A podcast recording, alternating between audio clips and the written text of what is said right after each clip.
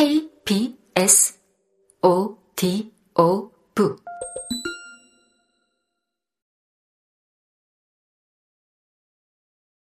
수학여행이 다가올수록 두려움은 점점 커졌다.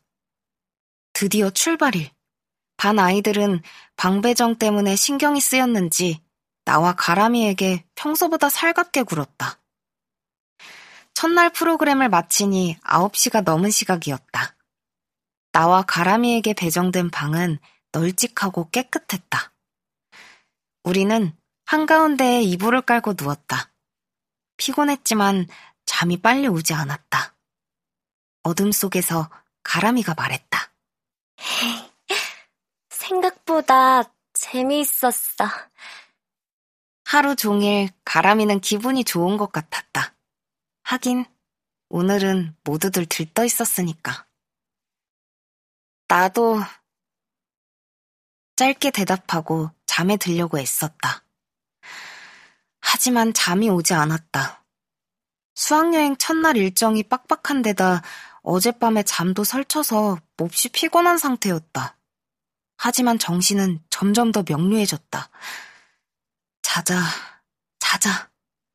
눈을 질끈 감고 스스로를 달래며 잠을 재촉했다.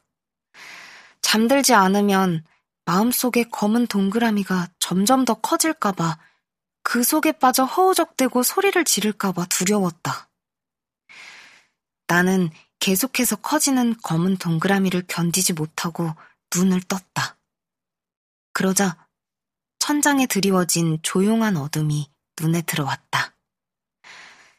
창문 커튼 사이로 들어오는 희미한 빛이 천장에 희멀건 얼룩을 만들고 있었다. 잠시 후 잠든 가람이의 규칙적인 숨소리가 들려왔다. 눈을 뜨고 있으니 커져가던 두려움이 조금씩 쓰러졌다. 나는 깊게 한숨을 쉬었다. 아무래도 이상한 건 가람이가 아니라 나 같았다. 바보야, 뭘 무서워하는 거야. 멍청한 생각 좀 그만해. 나는 스스로에게 말하며 한참 동안 뒤척이다가 겨우 잠이 들었다. 다음 날은 아침부터 바빴다. 강연, 명상, 게임 등 다양한 프로그램이 차례차례 진행되었다. 가람이는 딱히 뭔가를 잘하거나 특별히 좋아하지는 않았지만 모든 일정을 그럭저럭 따라갔다. 오후에는 보물찾기가 진행되었다. 수련관 근처의 소규모 수목원에 숨겨진 보물을 찾아야 했다. 보물찾기 프로그램을 시작하겠습니다. 여러분은 빨간색 리본을 찾으면 됩니다. 리본을 풀면 여러분이 받을 보물이 무엇인지 적혀 있어요. 마이크를 든 진행자가 30cm 가량의 빨간색 리본을 풀어 보이자 거기에는 꽝 다음 기회에 라고 쓰여 있었다. 그걸 보고 아이들이 까르르 웃었다. 진행자는 꽝도 있지만 간식이나 문화상품권, 외식상품권도 있다고 했다. 아이들은 저마다 갖고 싶은 것을 외치며 수선을 떨었다. 지도를 받아가세요. 그 수목원 밖으로 나가면 길을 잃을 수도 있으니까 주의하고요. 어, 자, 그러면 두 시간, 두 시간 드릴게요. 다섯 시까지 여기로 다시 오면 됩니다.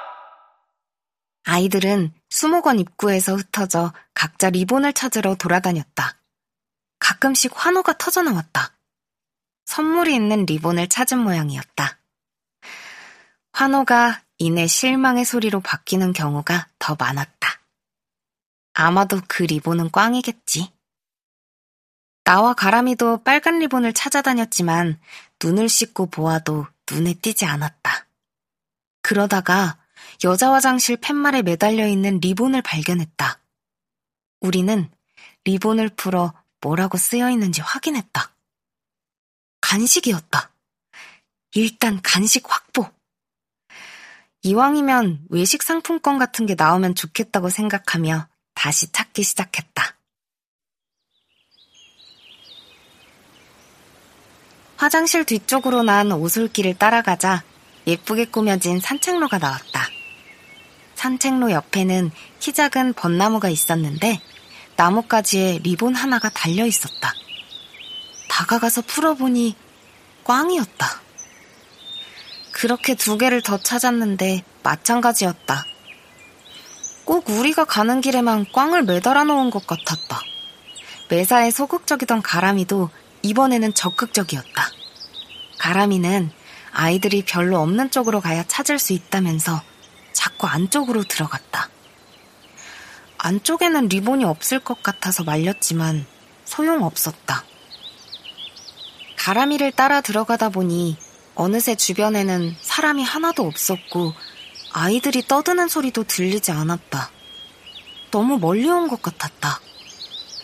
이제 그만 돌아가자고 말하려는데 온실처럼 생긴 건물이 눈에 들어왔다. 유리벽이 흐려서 내부가 잘 보이지 않았지만 건물 안의 나무에 빨간색 무언가가 걸려 있었다. 리본 같기도 했다.